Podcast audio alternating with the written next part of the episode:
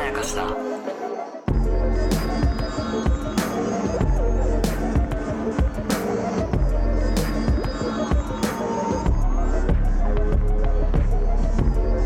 どうも、おしまやすおきです。高野湊です。無限まやかしとは映画やドラマや漫画や小説などのフィクション、すなわちまやかしを無限に貪り続けている私たち2人がそれらの感想や考察を述べ、述べそれらの感想や考察を述べていくラジオ番組でございます。ございます。はい、いうこといで、やー今日は何の作品の紹介ですかね。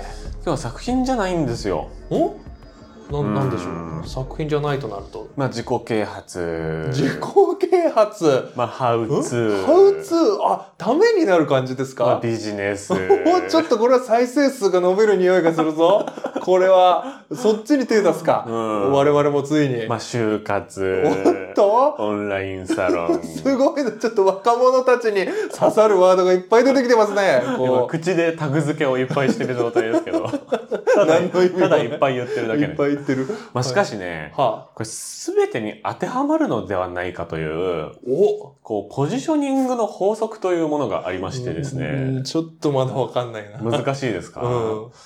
なんかね、なこれ人生論になっちゃうんですけ ど、んか、壮大になってきたうね。ん、やはりね、こはう快適に生きるには、うんそして精神衛生をクリーンに保つには、はい。何が一番大事かというとですね、はい。これ場所なんですね。ああ、場所ね。そう。環境とも言い換えていいですかそうですねであそして、まあ、環境と言っても、その、ね、トウモロコシとかが無限に生えてき て、全く働かなくていい、綺麗な水もたくさんある、電気、ガス、水道全部通ってるっていうところに、うーん、与えてもらうっていう人はなかなかいないと思うので、まあねまあそこには競争が発生してしまうと。ほう。必然的に環境とは市場であるとああ、まあいね。うことが、少なくとも競争が、まあ、一個でも発生すれば、まあ、それは市場なんですよねっていう、なるほど。ことがあり、はあこの市場選びということを多くの人はだいぶ軽んじてるのではないかという話をしたい。市場選びうん。それは、な、何の売り場なんですかそれは、 ちょっと ちそれょはっとバカな振りのチューニングが ね、ちょバっカな振りとガバガバすぎる。わかんでも市場選びっていうから、はいだから自分は売り物ってことそうね。だか本当らまあ、僕がね、これを分かりやすくね、1ツイートにまとめてるので、ああそうなんですかそれをね、一旦読み上げますよ。はいはい。えー景気が悪くて、市場も縮小してるのに、コンテンツの数だけ多い業界というのは、そこに存在する才能の総量に対して、うん何者かになりたい欲求の総量が多すぎて不健全に混み合っている感じがする。 ということですよ。いやー、これね、うんすごいこと言いますね。これ結構ね言語化してる人まだあんまいないんじゃないかなと思うんですけど。ちょっともうちょっとあの平易な文章にしてみてもらっていいですかなんかやっぱそうですね文字だと入ってくるんだけど。うん。だからそのね市場とか業界っていうものはで自分が身を置く場所ねいはい。を選ぶときにですねこれはまあ本当にドラドライな風に思われるかもしれないけど、必須条件としてうんまずね、楽であることのうん条う件、んこれね、業界全体が広がってってることですね。はあ、なるほどね、うんなるほどね。つまり、例えばじゃあ、ゲーム業界と出版業界、はい。これゲームと本、同じくらい好きだった場合、んどっちに入った方がいいかということですね。ああ、なるほど。これはゲームなんだよね。なぜかと言いますと、ゲーム業界はどんどん市場規模が拡大してるからですね。いやー、その通りですね。で出版業界はどんどんしぼんでってるからです。はいはいはいはい。で、いる人の人数というのはですね、うん市場規模に比べるとう、んそんなに急激には動きません。うん、なるほどなるほど。つまり、えーゲーム業界の市場規模が、えー翌年に 1. 点何倍とかになる、1.4倍とかになる可能性っていうのはあるんですけど、あるあると思うんだけうんどう、んまああのあの、細かい経済学とかはわかんないですけうんうんうど、ただね、いる人、ゲーム業界で働き始める人の人口が1年間で1.4倍とかには絶対にならない。まあね、すっごいわかりやすく、んあの、ゲーム業界の話してるけど、うん例えば漫画に例えちゃうと、はいはいはいはい漫画家さんは一人だもんね。そ書く人は一人なのに、うん売れる数だけどんどん増えていくっていうことだから、う。うんそれは多分ゲーム業界とかでも言えると思うんですそうよね。ですね開発者の数がうんそんな急激にドカーンと増えたりっていうわけではない気がする。うんうんで、逆に言えば、出版業界。まあ別に出版業界で働くことはいいことだと思うし、うんそれが一番好きなことで唯一やりたいことなんだとしたら、えーぜひ入った方がいいと思うんだけど、儲かるかなっていう基準で出版業界に入っていくのは、えーこれがなぜ良くないかというとですはね、出版業界の規模が年々縮小していますと。しかし、働く人の人数は、それと同じほどには減っていないということは、うん。うわ一人当たりで取れる畑の作物の面積が減ってるということなんですよ。そうですといね。うことですね。これを市場の話っていうのを分かりやすく言うと。なるほどね。で、そこに才能の存在する総量とですね、うんは何者かになりたい欲求の総量というのは、これはまた、こう、主観的な話いで、はいはいはいはいはいはい。 えーちょっとこれもちょっとぜひ分解していただきたい。分解するとね、はえー例えばね、い。はい。 TikToker とか、はい。 TikTok を見る人の人数っていうのは、あと、総時間ね、うん。うん。どんどん増えていると思うんですよ。増えてる増えてる。で、それに対して、TikToker は不足してないと思うんですよ、僕うんは。うんうん。つまり、そこにはまだまだ隙間があって、はいはいはい。今、企業とか個人とかが TikTok を始めて、バーンってバズる可能性は全然あると思う。うんうんうんうん。それに対して、じゃあ、お笑いのひな壇芸人っはい。ていうのは、これ席増えてますかうんもう増えてない。番組の数が増えないんだもん。 そうだって番組の数は全部で決まっていて、うんで、テレビ局が1個の番組にかけられる予算は年々減っています。うんなぜかというと広告収入が減ってるからですね。ってなると、1人当たりに払えるギャラは減っていますが、お笑い芸人になりたい人は、どんどん増えているんですね。だって M1 グランプリの予選にそう入る人が毎年増えてるってそうなん言でいすよますもんね。そうなんですよ。っていうことは、これ今芸人になろうと思って、あの頃10年前にテレビ見てましたっていう時と同じような感じでひな壇に入れる確率はうんめちゃくちゃ下がっているわけですね。っそうですね。はていうのが、この才能の総量、うんそこに存在できる才能の総量に対して、何者かになりたい欲求の総量、えー芸人になりたいっていう人たちが、えー倍々で増えているのに、そこに存在できる才能の総量っていうのは、まあ、ひな壇の席数だとしましょう。に、あの、比率的にはどんどんおかしくなってってるっていうことですよおね。かしくなってる。っていうようなことが、えー不健全であると。はい。で、それは、なんでかといううと、んえー才能はあるけど不器用な人を押しのけて、うん才能がない器用な人が勝てちゃう確率も高い。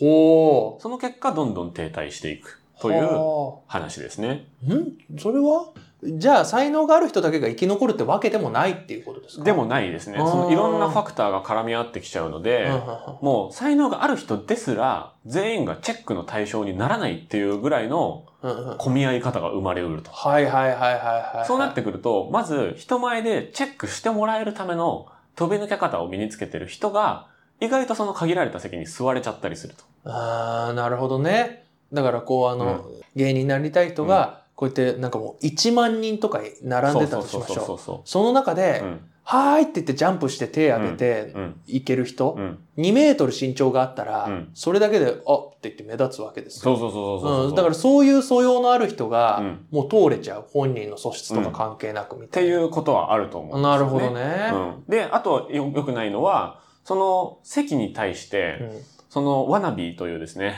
えー何者かになりたい人たちはいはいはいの総数が多すぎると、はいはいチェックがガバガバになっていくの、プラス、その席に座らせる権限を持ってる人うがん、席に座りたい人たちを扱う、扱い方がどんどん雑になっていくと。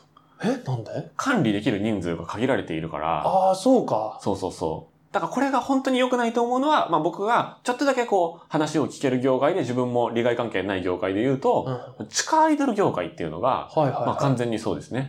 は世に出る席数は多くなってるわけがない。あ。わけがない。けれども、なりたい人はどんどん増えているがゆえに、待遇とかがどんどん悪くなっていったり、うんその性犯罪とか搾取構造をやる会社っていうのが当たり前に存在している時代になってい本ると。当だ。でうも、んアイドル業界って、うんあの、いもう、そんなに伸びてないですよね。そうあの、もう、やっぱりちょっとブームは、そう。あの、今去った感じはあるそうなんですよねっていうところですだかねら。不思議なことですよ、これは。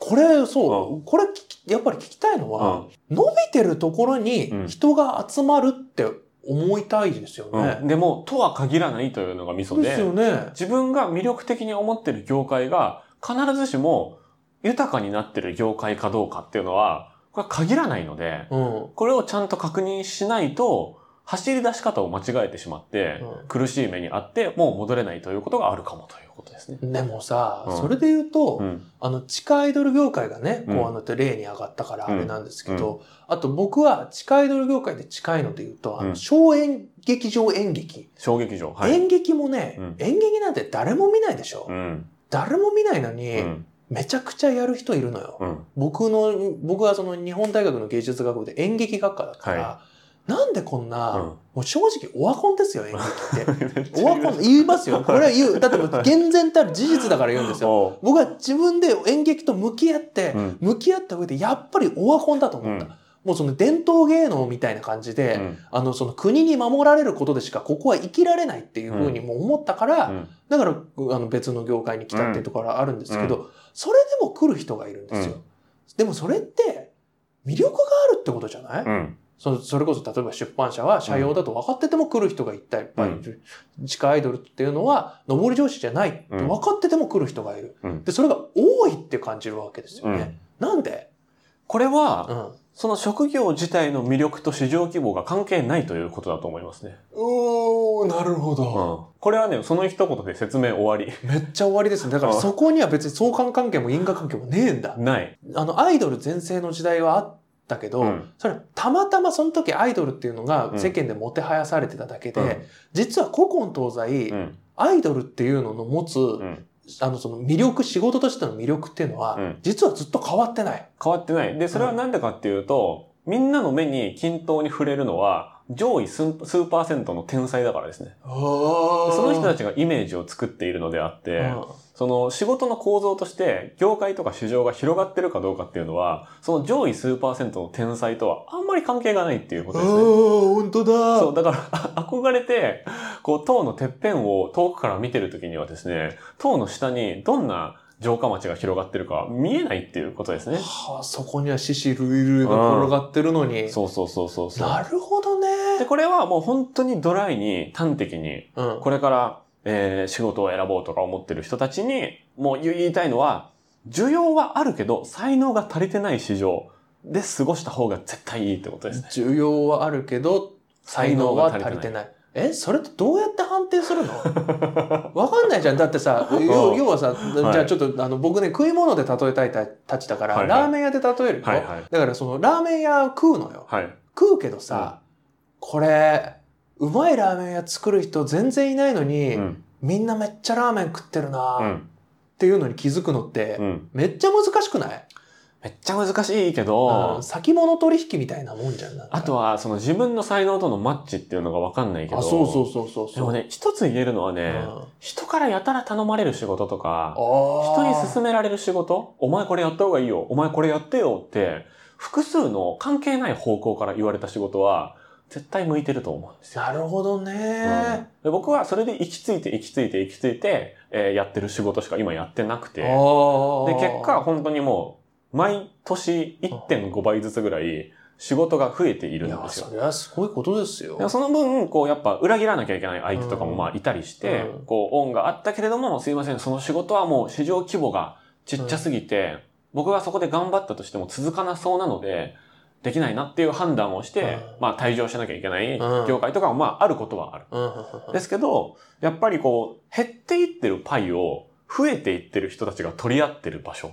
あこは行っても良くならない、基本的には。もうー大天才じゃない限り。ううん。ーんでもさ、それはあのそのやっぱ大島さんってさそれさ割り切ってると言えないうん、まあね、でも僕も、うんもう芸人としては絶対もう、ストレートに売れるってことはまあないなって分かっておきながら、やっぱりその業界自体は好きだったり、そういうことそかう。芸人と絡んだりするのは好きだし、うん自己紹介しやすいから芸人ですって言ったりする時もあるんで、じゃあさ、うん、はこの問題の根本的な原因って、い。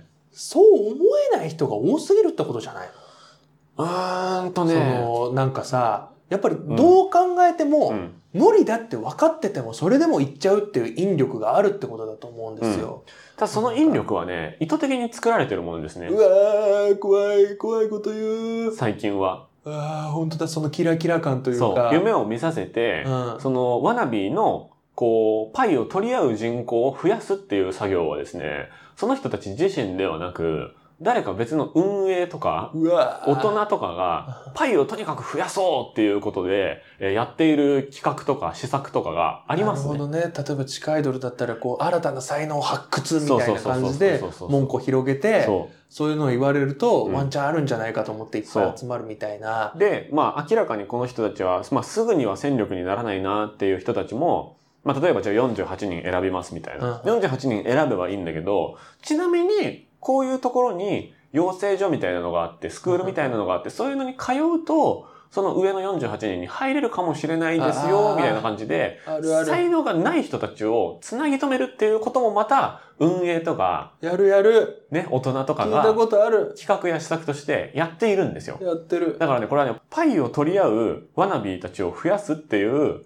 企画に自分が乗っちゃってるだけじゃないかっていう、うわーセルフチェックはこれ全員した方がいい。何か夢を見てる人は。いやー、でも実際そうですよね。だって、おかしい話じゃん,、うん君には才能がある。うん、だから君を応援したい。うん。だからちょっとお金をくれ れば、あの、君に教育を施すことができるってお。かしいのよ。おかしいじゃん。おかしいのよ確かに。そうそう思ってるんだったら、うんただでやらせろよって話だから。だから今すぐには君は戦力ではないんだけれども、戦力に育てるためには、うんこっちにもまあ時間とか労力がかかるので、うん金くださいよって言われてるわけです。そうですねね、。そういうふうにでも変換して翻訳してくれる大人は大抵周りにまあいないと。いないいない。だからね、これもうこれで締めたいんだけど、うんこれはもう格言かもしれない。え何自分の夢はうん見させられている夢ではないか。うわーということをセルフチェックしてみると人生が豊かになる人もいるかもしれないとということです。ね。怖いこと言う。他人から自分に夢を見させることを許さず、うん仕事をもらえ。そだかう。ら夢を追ってる気持ちになってるわけよ。そう。そういうワナビーの人たちそは。う。でもそれは追わされてるともうん言い換えられるわけね。うんだから夢を追ってんじゃなくて、うん追わされてるんじゃない仕事追わされてるんじゃないかと疑った上で、うん仕事うん。仕事だったらいいってこと、うん。すぐ仕事をしろってことですね。ああ、働けと。はい働けって言ってるうんだの。から好きな仕事をすぐしろってことですね。ああ、なるほどね。うん僕が言いたいのは。ああ、早め早めに。うん。あいやー、でもなんかね、でもあるな。あるでしょよ。本当にまやかしを見せられてるんだうよんっていうのもすごい思うし、でもそれでもさ、やっぱさ、引力があるんだよ。その引力は作られた引力ではないかと。うーんでもさ、作られてもさ、行きたいって思わないそしたら、うん。まあ、自分の向いてることで第一希望ではないけれども、職業を作ってうん収入を得てから、その夢を追うのでは本当に遅いのかあー間に合わないっていう危機感も、それは作られたものではないのかみたいなね。いやもう全てをう。疑えってことです。すべてを疑え。はい。もうそれはね、強い人間に許されることだと思うんだよな。いや、僕は弱いからこそやってるつもり。ああ、まあでもそうか。うん弱いからやっぱ先の先を読んそで。うでもそれはすごい気持ちわかる。うん僕もね、あのね、石橋どころかダイヤモンドの橋でも叩くタイプだから、もう僕本当に脚本家って仕事選んだのも、うんはい。最悪う、ん多分技術の革新があれば、首から上さえ動けばできるなって思ったのがあるんですよ。うん大きな事故があっていもや、みそたれいな。はあるな。のとかはあるけうど、んでもなんかさ、こうさ、普通の人たちってさ、うん仕事っていうのうをん会社と選んじゃうじゃん。うん。サラリーマンとかを選んでしまう。そこで、うん。やっぱりこれがやりたかったって思う人もいると思うのよ。うん。うん。そういう人たちもやっぱり見せられてるのか。そうね。まあ、ただね、会社に入るっていうのは、やっぱいろんな保証があるので、夢を。そう。それはまたね、ちょっと、ちょっと別格に安定なんだよな、やっぱ。そうなんですよね。だから、うんそうか、だからそれをうん。忘れてしまうくらいのん。幻覚作用があるんじゃないのってことね。そうです。夢はドラッグであるということでうわー、いいこと言う。はい。いや、俺はそれ本当思ってた。はいもう、もう、わかるわかる。そう、だから僕はうんもうね、えーまあいろんなね、芸人さんが、同期ぐらいの人たちが売れてたりするけうど、ん。僕はもう芸人という肩書きは、あ、芸人なのにそんないろんなことやってるんですねって自己紹介がなるでほきどて、他の芸人以外の仕事が増えることの振りとしてしかぶっちゃけ使ってなくてですね、うわーただね、その振りとしては無敵なんですよ。確かに。だから僕は仕事がいっぱいあってですね、 自分で言っちゃった。というい話が。やー、夢はドラッグっていうのはいいうん言葉ですね。この論を俺はですね、割といろんな人に当てはまる形でまとめて自己啓発本を出して、でセミナーを開いてですね、それを伝達する人 にさらにこうバックが入るシステムにしていきたいなというふうに考えているんですそけどね、れが大島さんの夢。 はドラッグに、 ドラッグに侵されて るよ。い。いや、まあそれは冗談ね。それは嘘だけ ど。うんまあこれはなんかね、ちゃんと体系化して、こう、うんなんていうのかな。逃亡することは悪いことではない。うんっ。ていうこと。あと、夢っていうのは本当に夢なのかみたいな。うんなんかそういうのをこうまとめて、夢を叶えるぞ、みたいな。のをなんあか書きたいなと思って。 夢、夢がないぞ、みたい な。あ。っていう大島さんの夢を今まあね語る。まあそうですね。そんな、こんなでいろいあろあ面白かった。いやでも面白い。それはわかる。皆さんも思うところあるのではそうないでですしょうね。あか。なたももしかしたらうんまやかしを見せられてるだけでうん、目が覚めるかもしれない。これを聞いて一生冷めなければ幸せなんだけどねっていうのもありますえけどね。ー、怖いこと言った最後に怖いこと以言っ上、無限まやかしは YouTube と Podcast で配信しております。えー YouTube のチャンネル登録や Spotify のフォロー、5点満点の星付け、Twitter のフォローなどよろしくお願いしたます。はい まあ、こういうのも楽しいんじゃないですか。もう楽しいけど最後怖かったよ以上、大島康之でした。 高野湊でしたありがとうございました。ありがとうございました